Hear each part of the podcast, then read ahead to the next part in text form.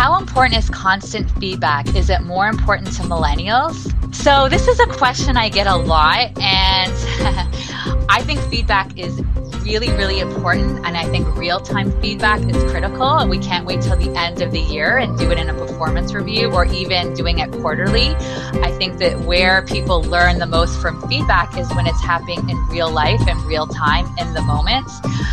I hear a lot about this, uh, about things being more important to millennials around growth and personal development. Really going to tell you right now that I think that's a myth, and it's not just about millennials. I think there's a lot of generalizing going on right now that just millennials want these things, and millennials are looking for more purpose and more meaning and want more personal development and growth. And to be honest, we all want that. It doesn't matter what generation you are, if you're a baby baby boomer or a Gen X. I'm personally a Gen Xer, and I want to have the real time feedback and I want to get as much as possible because that's where I grow. So some individuals might be a little bit more resistant to feedback just because um, it feels like constructive feedback might um, be more difficult to get. They prefer to be told what they're doing well as opposed to where they can grow. And I think that's very unique to each individual, but not about the fact that they're millennial.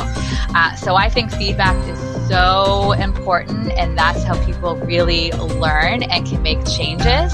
Um, but let's not wait to the end of the year or till quarterly check ins. That should be something that's happening on a weekly, even daily basis if possible.